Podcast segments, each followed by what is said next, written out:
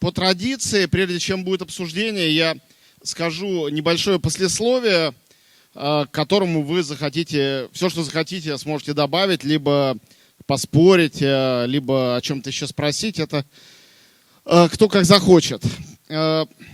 Конечно, фильм, как любое хорошее кино, раскрывается по-новому с каждым следующим просмотром. А, если говорить о каких-то вещах, которые мне кажутся здесь э, ну, наиболее важными, основными, которые этот фильм создают, делают. Первый, конечно, сам замысел. Ну, понятное дело, что это не в первый, не второй, не в пятый, не в десятый раз берется антигерой, злодей, и переворачивается ситуация. Особенно это э, типичная ситуация для кино последних, допустим, 15-20 лет. Мне кажется, это началось с э, мультфильма «Шрек», когда те, кого принято считать злодеями, вдруг стали оказываться главными героями, положительными героями, не теряя своих вот этих вот как бы негативных качеств, продолжая оставаться гнусными. Ну, буквально завтра состоится премьера в этом же зале, смешное совпадение, фильма «Малефисента», уже вторая. Это вот тоже пример э, такого случая, когда злодейка оказывается э, главной, в общем, положительной героиней. И э, Джокер как бы стоит в этом ряду. Но структуры комикса, они, конечно, более стабильные, э, чем структура почти любой другой истории или сказки. их сложнее перевернуть. Мы привыкли считать, что Джокер всецело зависим от Бэтмена. Э, собственно, в очень многих комиксах Джокер существует не потому, что ему нужно заработать или украсть денег, или кого-то убить, его главная мотивация это насолить Бэтмену. Бэтмен существует, чтобы восстанавливать порядок, а Джокер враг порядка. Ему хочется...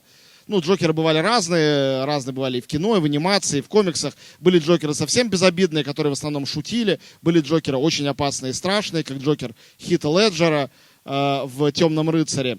Но они все так или иначе э, как бы отстраивали свою жизнь, судьбу от Бэтмена и были с ним связаны. Здесь вы видите, сценарий устроен так, что эта связь как бы есть, а потом выясняется, что ее нету. То есть нас ведут, к середине фильма нас подводят к мысли о том, что Артур на самом деле сводный брат Брюса Уэйна, то есть будущего Бэтмена. После чего это разрушается, мы понимаем, что это тут ни при чем. И что даже то, что Томас Уэйн как-то обидел его мать, ничего подобного, мать все придумала, она сама его обидела. То есть сделать злодеем даже с точки зрения Джокера семью Уэйнов не очень получилось. И вообще конфликт не в этом, а в другом. И э, история Джокера, став самоценной историей, она превратилась, э, я считаю, в такую историю очень достоевскую. Потому что, ну, как нас учил э, великий Бахтин, э, особенность Достоевского, его поэтики, в том, что его герои обладают э, э, поразительной автономностью. А, они в зависимости от точки зрения читателя могут оказаться хорошими или плохими. В зависимости от того, а, а, как мы к ним относимся, насколько мы принимаем их мотивацию. Джокер довольно редко объясняется в комиксах. Здесь он и он, и за него сценарист объясняет очень конкретно все его мотивы. Здесь складываются персональные мотивы, его история семьи, профессиональные мотивы, невозможность быть счастливым на том профессиональном поприще, который он себе выбрал. И социальные мотивы. С самого начала возникает этот очень лобовой, но очень яркий образ мусора. Э, он человек как мусор, забастовка мусорщиков, мусор на виду, эти люди на виду. И в какой-то момент они надевают маски, и э, все кончается плохо. В результате возникает самый колоссальный перевертыш в истории всех этих перевертышей. Ведь Бэтмен это не просто положительный герой. Что важно в Бэтмене? Он народный герой, он народный мститель. Он народный любимец, хотя он такой черный, страшный. Тем не менее, все любят Бэтмена, потому что он э, держит Готэм в чистоте и порядке, не допускает туда в прямом и переносном смысле никакого мусора, и поэтому он хороший. А всякие его враги, которых очень много, они все плохие, потому что они этот порядок нарушают. Здесь довольно отчетливо видно, никаким народным героем наследник семьи Уэйнов быть не может по определению. Это невозможно. А, потому что эта семья, а, разумеется, противопоставляет себя населению. И все попытки его возглавить связаны только с привилегиями этой семьи, которая может, если Томас Уэйн захочет стать мэром, конечно, он станет мэром, у него никаких и соперников нету. То есть он какой-то тут Собянин, он совершенный э, персонаж, который э, безальтернативно и удивляется, чего они э, кидаются пластиковыми стаканчиками. Он не понимает, что происходит, искренне. Вот. А, а, а с другой стороны, а, существует уязвленный человек, который вынужден носить маску, потому что иначе ему кранты. Он прячет всю свою фрустрацию под этой маской. И это заканчивается тем, что его лицо становится маской. И это очень страшная история, того, что происходит с протестом, который э, не понят, не выпущен наружу, когда не существует никакого диалога. Ведь это потрясающая сцена в студии в конце с героем Роберта Де Ниро, с этим Мюрреем. Это диалог, который не является диалогом. Это сцена, на которой я замечаю, третий раз смотрю фильм, люди больше всего смеются. Хотя в ней ничего смешного нету, она довольно жуткая. Но вместе с тем она очень смешная, потому что основа смеха, абсурдного смеха, это непонимание собеседниками друг друга. И тут происходит это. Тот, кто сидит в студии, в искусственном мире, не может понять человека, который пришел из настоящего мира. И чтобы из настоящего мира прийти в искусственный, ему необходимо надеть костюм и нанести грим. Иначе он не будет туда пущен. Этот грим, которому как бы делано удивляется герой Де Ниро, на самом деле без него он не может в этот мир войти. И только в качестве комика он попадает туда как персонаж одного из скетчей. И это, конечно, жестокость, которая показана на, всеми уровне, на всех уровнях, которые приводят к жестокости героя Джокера. Сделать Джокера народным кумиром, народным героем, мне кажется, здесь сделано убедительно. Это невероятно сложная драматургическая задача. Чтобы мы, герои, который продолжает совершать убийства, который сумасшедший, переживали и абсолютно понимали его мотивы, я думаю, при всем его безумии в зале нет ни одного человека, который задавался вопросом, а почему он так поступает, а что он такое делает. Все понятно с тем, что он делает и почему он это делает. Это первая, конечно, важнейшая концептуальная вещь, которая внутри этого фильма сидит. Вторая, конечно, это актерская работа Хакина Феникса. Здесь можно массу дежурных комплиментов рассыпать. Он похудел на 20 килограмм и так далее и тому подобное. Действительно, это потрясающая работа. Но мне кажется, чем она потрясает больше всего? А, Феникс показывает здесь пограничного персонажа. Здесь пограничность – это не только состояние психики. Это пограничность в буквальном смысле слова между добром и злом. Потому что он хороший, ведь когда он говорит, я хороший парень, у этой, это тоже очень красивая, очень символическая сцена, у решетки Уэйнов. Он не может туда пройти. Он может только их развлекать из-за этой решетки. А, он говорит, я хороший парень, говорит он Альфреду. И он верит в то, что он хороший парень. И он мальчику никак навредить-то не пытается. То, что он, страшноватая сцена, он ему делает искусственную улыбку, но ему так делала его мама. Это лучшее, что он может придумать для детей. И когда он танцует и поет в детской больнице, он действительно не хочет никого напугать. Он хочет быть хорошим, добрым клоуном. Просто это невозможно, это не получается. И вот это желание и невозможность его осуществления, все это в этой игре есть.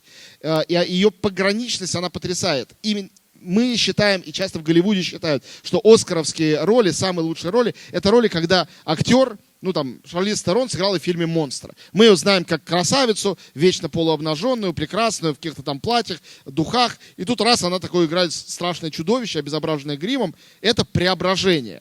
Очень часто, или роль Де Ниро, того же самого в «Бешеном буке», э, актеров награждают за преображение. Но здесь преображение это не некий подвиг фильма, гримеров вместе с тем режиссера, это процесс. Мы наблюдаем за этим процессом. Эта трансформация происходит от первого кадра к последнему. И я сегодня смотрел, и просто можно было сделать, э, ну не знаю, такую нарезку кадров э, разных эмоций и разных состояний, сыгранных Хакином Фениксом. Даже не голосом, а просто его выражением лица, его глазами. Э, ну и, конечно, символ всего этого, этот невероятный, который он очень долго репетировал, смех его. Смеха-плач, где плач и смех не отделяются друг от друга. Это, конечно, ну, главная эмблема этого фильма. И третье, мое собственное маленькое киноведческое открытие, которым я очень горжусь, на нем готов наставить после третьего просмотра. А, мне кажется, внутри этого фильма спрятан, и не очень-то на самом деле тщательно спрятан, потому что на самом деле на поверхности, абсолютно гениальный мюзикл. Не случайно он там мюзикл смотрит в телевизоре, а, когда он впервые стреляет из пистолета. Фильм очень музыкальный. Он начинается с музыки, которую играет, помните, уличный музыкант при этой распродаже в магазине музыкальных инструментов. Все же это не случайно. Он заканчивается музыкой песни Синатра на финальных титрах. Синатра вообще воплощение американской эстрады. Его песни звучат тут постоянно в разных отработках. Вторая песня, постоянно звучащая, возвращающаяся как э, э, лейтмотив, это «Smile», это песня Чарли Чаплина, на музыку Чарли Чаплина из новых времен. Соотношение Джокера и Чарли Чаплина тоже некая очевидная вещь, потому что кто такой Чарли? Тут это очень красиво показано.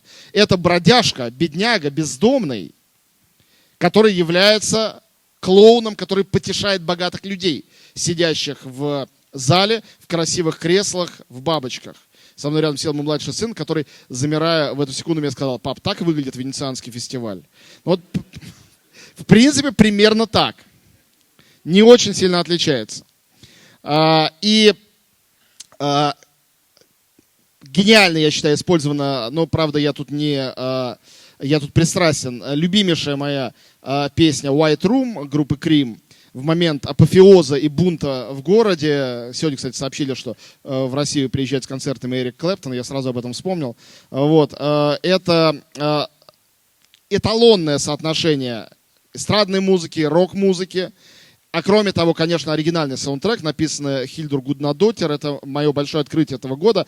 Композитор э, из Исландии, виолончелистка, потрясающе она играет и потрясающе пишет музыку. Ее музыка, награжденная только что Эмми в фильме «Чернобыль», э, который написал Крейг Мазин, э, являющийся сценаристом «Мальчишника в Вегасе». А режиссер «Мальчишника в Вегасе» Тодд Филлипс э, снял Джокера, как вы знаете.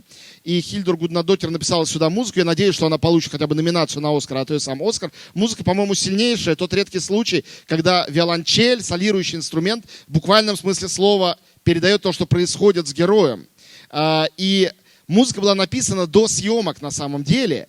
И под эту музыку танцевал Хакин Феникс. Теперь вы замечаете, что он, начиная с этой сцены с пистолетом и телевизором, он все время танцует. И по мере того, как он раскрепощается, он все время танцует. А, и в конце он преображается в героя мюзикла. Когда он в этом а, а, красном костюме, зеленой жилетке, в гриме, это мюзикловый герой, идеальный танцующий клоун. И другая деталь, то, что в начале, когда он пытается остаться нормальным, вы заметили, он все время поднимается по этим лестницам. Поднимается неся как бы на своих плечах невидимую тяжесть этого бытия. Но когда он решает перестать пить таблетки, он начинает спускаться. Он увольняется из этого агентства ХХ, он спускается. Это don't forget to smile, зачеркивает, остается don't smile, не улыбайся. Он сбегает по этой лестнице вниз, он бежит по лестнице вниз в э, психиатрической лечебнице, и это спуск вниз в подземелье, в подсознание. Ну и самые важные сцены фильма происходят в метро, в подземке. Все это, разумеется, тоже не случайно. Ну, вот, наверное, самые общие какие-то вещи. Извините, если немножко затянул. А, спасибо большое за внимание. И а, жду ваших комментариев и вопросов.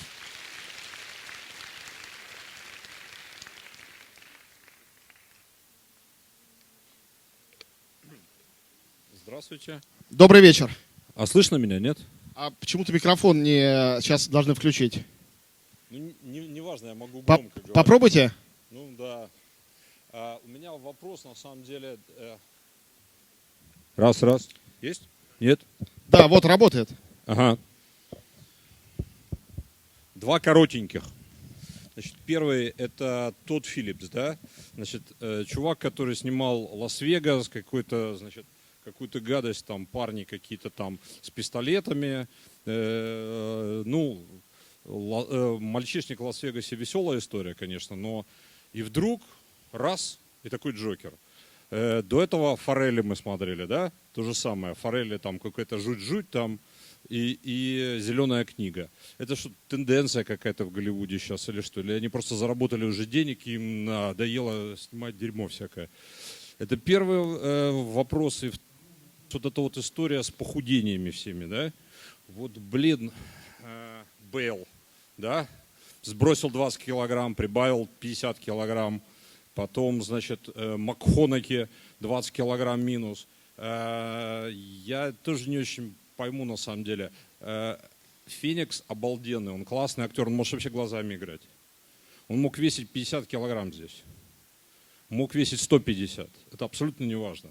Вот эта вот вся история, когда они себя насилуют с весом, это что, вот это э, голливудский тренд, вот что он классно Это не- сделал, воп- что он, Да-да, он понятный прям, вопрос. превратился в урода какого-то. Ну, Смотрите, это не тренд, это традиция. Спасибо. А, а, Спасибо за вопросы. Это традиция, достаточно а, старинная, по которой голливудские актеры, когда они играют действительно для них важные роли, готовы идти на настоящие физические трансформации. А, В России, на моей памяти, это был один раз с актрисой Бортич в фильме «Я худею», где она действительно набрала вес и действительно сбросила. И многие смеялись над этим. Вообще-то говоря, вы пойдите попробуйте что-нибудь такое сделайте. А, а, Мне кажется, что дело не только в физике. Сегодня вообще можно что угодно на компьютере нарисовать. Дело в психологии. Преображаясь, становясь другим человеком, а мне кажется, здесь вот это очень американский подход. Ты становишься другим человеком, когда ты играешь какую-то важную роль. Ты просто физически, психически другой. А, Это похудение помогает в этого другого человека войти, стать им. Дело не в том, что это актер или продюсер говорят, давай-ка для Оскара ты сбросишь 20 кило. А, Это очень часто то, на что идет актер абсолютно по собственной воле. Очень редко режиссеры требуют этого от актеров. И в этом смысле такие фильмы это всегда коллаборация. Точно так же, как, не знаю, а, а, а, Дэниел Дель Льюис и Пол Томас Андерсон вместе сделали фильм «Нефть».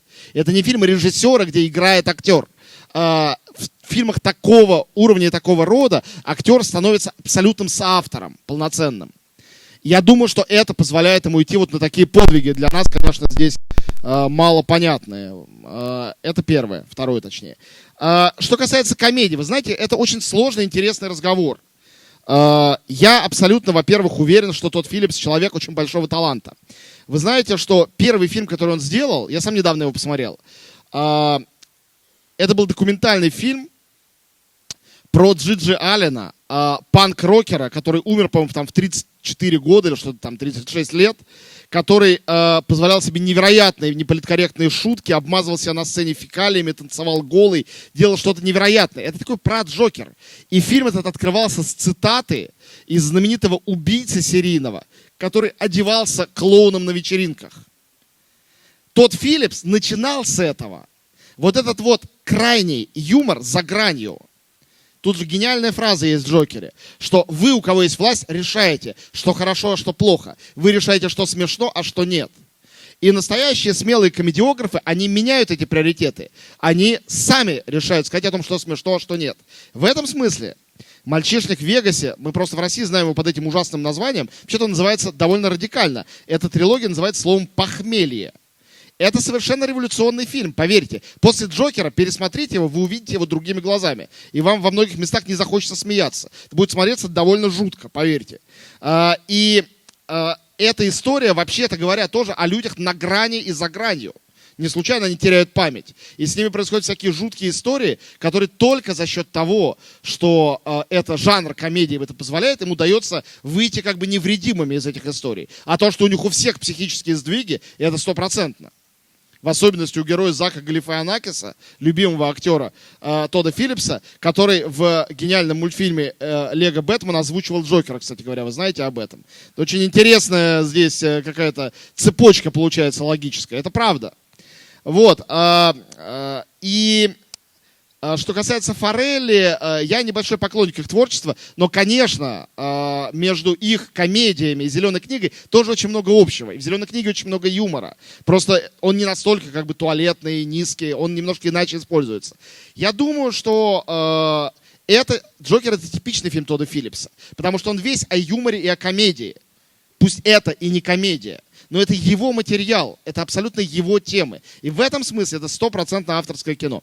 Другой вопрос, что это его 13-й фильм, и мы могли бы заметить в нем этот талант и раньше, а не думать, что он снимает какое-то барахло. И фильм его «Парни со стволами», предыдущий перед Джокером, он очень стрёмный, как бы веселый, про двух ребят, которые решили торговать оружием. Но вообще-то он абсолютно жуткий. Вот, в этом смысле человек шел куда надо и пришел. Да, пожалуйста. Опять, опять микрофон не работает. Теперь уже другой.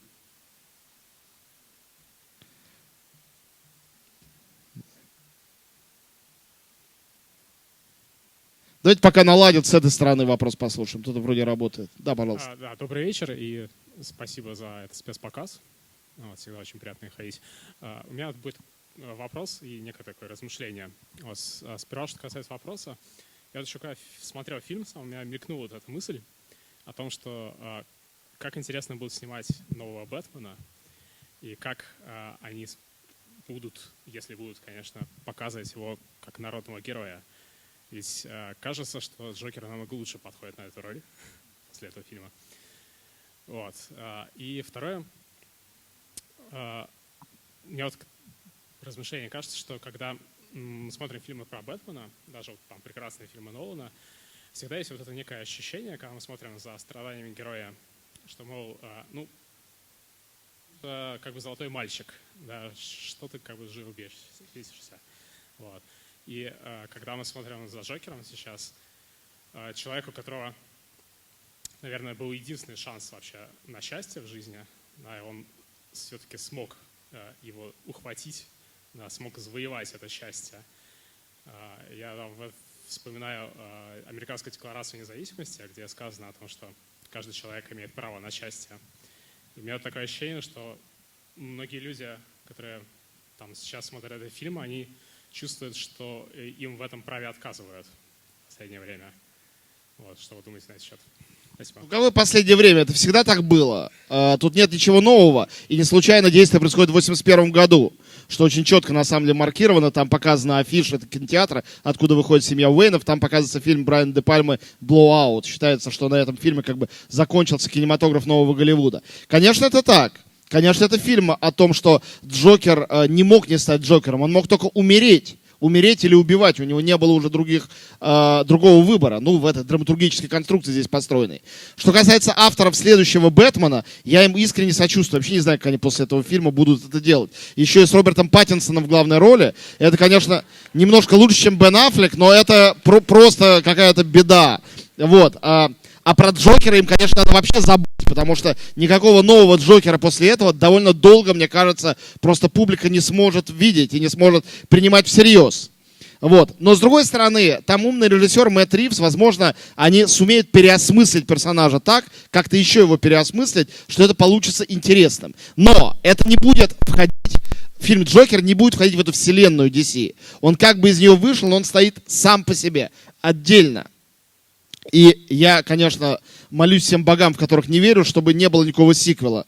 Потому что если этот фильм продолжить, то вся его значимость из него, понимаете, улетучится, как из воздушного шарика. Это моментально кончится. Здесь абсолютно рассказанная от и до история. Она не нуждается, я считаю, ни в каком продолжении. Да, пожалуйста. Добрый вечер, Антон. Добрый вечер, зал. Мне 26, я читаю комиксы. И с учетом...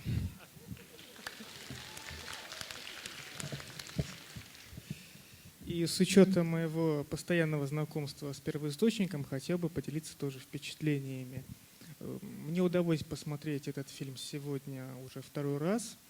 Вот. И первый раз я смотрел этот фильм как э, ну, очередной кинокомикс. Вот. И, к сожалению, он для меня не получился. Вот. Все-таки есть эталонная история, написанная Аланом Муром в середине 80-х годов, «Убийственная шутка». Может быть, вы читали. Вот, я знаю то, что вы знакомы с комиксами как «Песочный человек», вот это вот все. Вот. А вот именно Алан Мур я бы очень вам посоветовал бы почитать. Вот. И касательно этой истории, там, то есть изначально образ Джокера, он как совершенно нормальный человек, обычно такой реднек, который пытается выбиться в люди. Вот. И один плохой день превращает его в Джокера. И на протяжении всего этого комикса он пытается это донести до Бэтмена. Вот. И у Мура как бы Бэтмена создал такой же, как и Джокер, один плохой день, когда убили его родителей. Вот. В плане кинокомикса, к чему я веду, Джокер, к сожалению, несостоятелен, потому что здесь идут совершенно не подходят образы Уэйнов. Да и сам Джокер изначально здесь безумен, а не уже ставший безумцем, как это было, ну, при, более, так сказать, было бы приемлемо. Вот. Но сегодня, посмотрев этот фильм второй раз, я понял то, что это остро-социальный действительно фильм. Вот. И здесь идет моя определенная такая догадка, то, что, наверное, тот Филипп становится постепенно неким Джорданом Пилом. То бишь, если Джордан Пил использовал хоррор, ну, в качестве одного из элементов формулы своего фильма, вот, то тот Филлипс в рамках Джокера использует именно комикс как один из элементов формулы подачи вот, своего остросоциального аргумента. Вот. Прав ли я? Это первый вопрос. И второй вопрос. Все-таки, все-таки, почему он не застрелился в конце? Потому что на шоу именно застрелиться на шоу Роберта Де Ниро.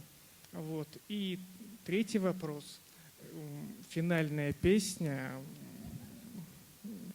«Клаунс камень», вот это вот Фрэнка Синаторы – если вы знаете, о чем она, потому что Фрэнка Синатор достаточно трудно воспринимать на слух. Вот. Если все-таки это мюзикл, то она должна иметь нести какой-то определенный Да, да, вы правы. посыл. Вот. А, касательно песни Синатора, это очень ироническая песня с этим выпусканием клоунов. Это речь это, как я понимаю, как я помню, о некой арене цирка жизни. И э, она вполне соответствует, несмотря на свое такое мягкое звучание, э, пафосу фильма и тому, что там происходит. Э, какой предыдущий был вопрос второй? Второй вопрос, почему все-таки он не застрелился? А, почему не застрелился? Мне кажется, это очень понятно. А, а, все ведет его к самоубийству. Но а, чем больше он совершает сам преступление убийств, чем больше он погружается в это безумие, он чувствует себя свободнее. И этот момент, когда он говорит, что его жизнь комедия, а не трагедия, он в какой-то момент чувствует, э, как комический герой, что он не должен трагически погибать. Мне как раз кажется абсолютно логичным то, что он убивает э, э, э, Мюррея. Но кроме того, это еще и просто драматургический твист. Тут же есть несколько твистов, э, которые делают фильм не настолько прямолинейным, насколько он мог бы быть.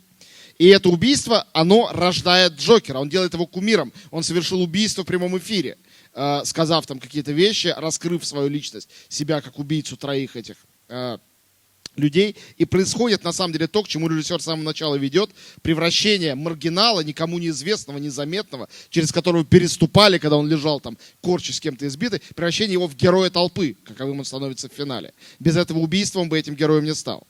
Вот. И это, конечно, такой Достоевский жест, это такое преступление и наказание. Ты переходишь из ранга тварей дрожащих в ранг э, правоимеющих, когда ты совершаешь убийство. Тут это происходит. Вот. Что касается первой вашей э, э, пространной реплики, э, я большой поклонник э, убийственной шутки Алана Мура. Это действительно выдающийся комикс. Не будем забывать, что это новелла, это не графический роман. И в этой новелле э, впервые рассказана довольно подробно предыстория Джокера. И в ней больше общего, на самом деле, с фильмом Тодда Филлипса, чем разного. Потому что именно там, впервые рассказывая предысторию, Алан Мур делает героя неудачливым комиком, который пытается зарабатывать стендапом, но у него не получается, потому что никто не смеется, кроме его жены. Как здесь эта фантомная девушка, единственная смеется его шутка.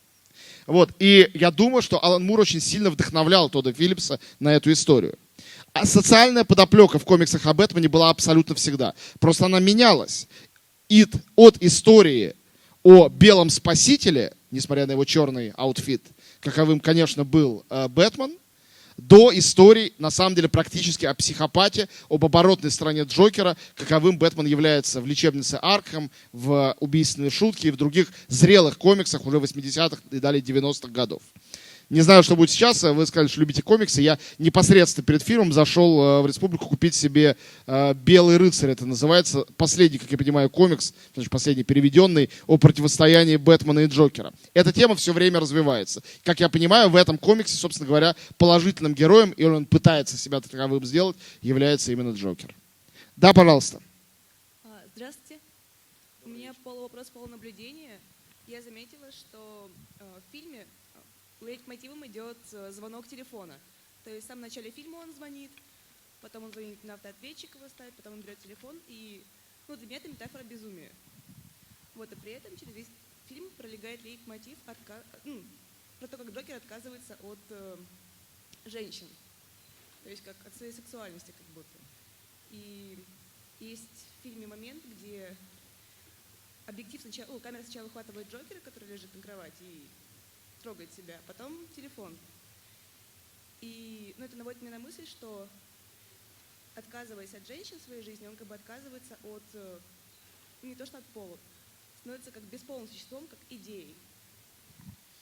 Послушайте, но Джокер действительно бе- э, без пола, во всяком случае, в этой версии. Мы знаем, что у него есть Харли Квинн в каких-то других версиях.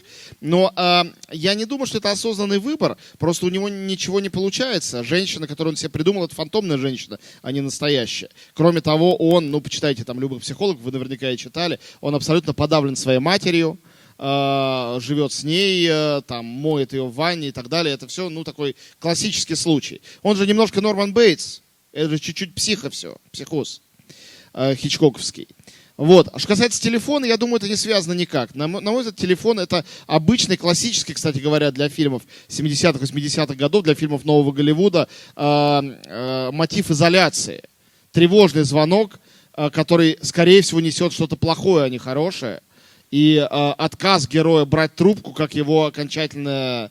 Да, вот тут очень яркий момент, когда ему звонят и, разумеется, выясняется, что это сыщики ему звонят, а он в это время залезает в холодильник. Это такой абсолютный образ уже изоляции, совершенно отрезанности себя от всего остального мира и отмороженности. Вы заметили, перед этим, да, он разговаривает с Томасом Уэйном и говорит, мне нужно всего лишь немножко тепла. А затем он лезет в этот самый холодильник, видимо, от этого тепла окончательно отказываясь. Ну, в тепло входит и сексуальное тепло. Любые формы тепла, это тепло, вот такое вот-вот. И убийство матери, отказ от матери, с которой у него все-таки, несмотря на такую предысторию, очень теплые были отношения. Он в себе купирует, э, он отрезает себе эти органы, отвечающие за тепло. Для того, чтобы от них освободиться и уже не хотеть убить себя, а быть готовым убить других. В этом смысле это очень такая последовательная история. Спасибо. Да, пожалуйста. Здравствуйте. А Подскажите, ваш взгляд, э, такие мощные отсылки к королю комедии, они э, насколько здесь вообще оправданы? Можно, я понимаю, то есть, что сюжет э, Скорцезе, он здесь подходит, вот, но не очень понятно, зачем настолько много копировать, что ли. Ну, слушайте, я не знаю, что вам тут сказать. Мы живем в эпоху постмодернизма. Очень много используется элементов чужих фильмов. А, Это, в общем-то, норма. А, Сегодня сам Скорсезе использует элементы своих ранних фильмов. Я думаю, вот «Ирландец» будет из них состоять сплошь и рядом.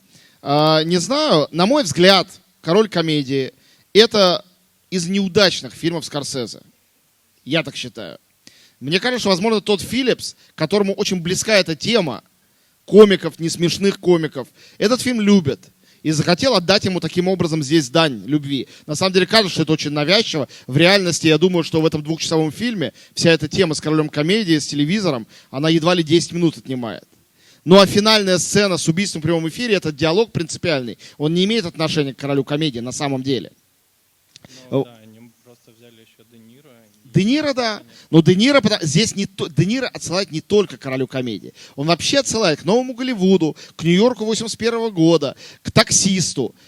Таксист, помните, э, что ты смотришь на меня, он говорил зеркалу и в него целился. Полуголый Де Ниро. Видели здесь полуголого Хакина Феникса, который с теми же словами практически целится в телевизор? Почему в телевизор? Телевизор, из которого к нему приходит этот самый Де Ниро. Ну, то есть, э, это, кроме того, одна из продюсеров этого фильма, она продюсер э, э, Скорсезе. Она делала «Волка с Уолл-стрит». Вот. То есть, здесь все закольцовано. И здесь очень много к Скорсезе, да, действительно есть отсылок. Я думаю, они совершенно осознанные. Я думаю, тот Филлипс этого совершенно не стесняется. И честно, абсолютно честно вам говорю, как на духу. Я думаю, что этот фильм гораздо лучше, чем фильм «Король комедии». Спасибо. Да, пожалуйста. Антон, у нас последний вопрос. У нас, сожалению, последний вопрос, потому что у нас следующий сеанс в этом же зале. Да, слушаю вас. Да, добрый вечер. И огромное спасибо и за показ, и за обсуждение после фильма. Э, Две буквально вещи, одно вещь, одно вопрос. Э, Мне, как большому фанату DC, очень тяжело, в моем понимании, было бы э, ну, не заменить, но переиграть, возможно, показать Джокера, кроме как Хита Леджера в кино, потому что был Джаред Лето, и об этом говорить вообще не хочется. А, И вот сейчас, мне кажется, это первый раз, когда хоть какой-то актер может изобразить этого персонажа, и я надеюсь, что они много лет не будут вообще этого персонажа трогать с любым актером, кроме Феникса. А, воп- Вопрос. а, Этот фильм, он очень смелый и дерзкий для ну, времени, вот для фильмов, которые сейчас снимают.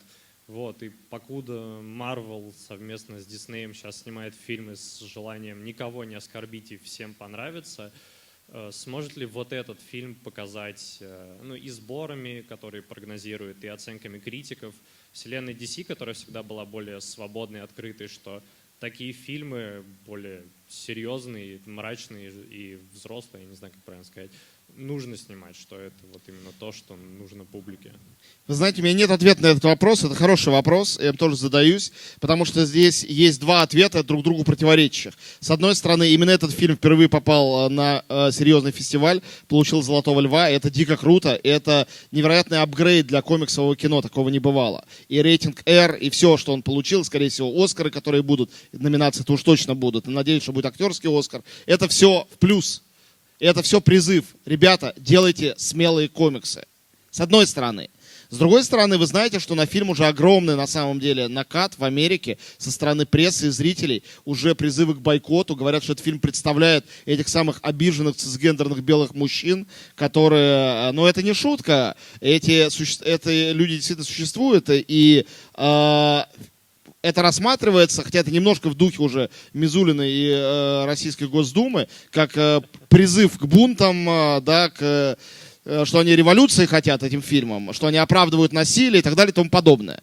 Вот, э, и, и бросаются бумажными стаканчиками, понимаете? И если эта точка зрения победит, что вполне может произойти, и фильм а, будет как бы бойкотирован премиями, будет не очень успешен в прокате, его прокат в Америке вот начинается сегодня, он сегодня начался. Вот, тогда наоборот, таких фильмов будут стараться не делать, не рисковать, потому что самое страшное для студии это деньги потерять. Это не дешевый фильм, хоть это и не «Мстители. Финал». Это не дешевый фильм.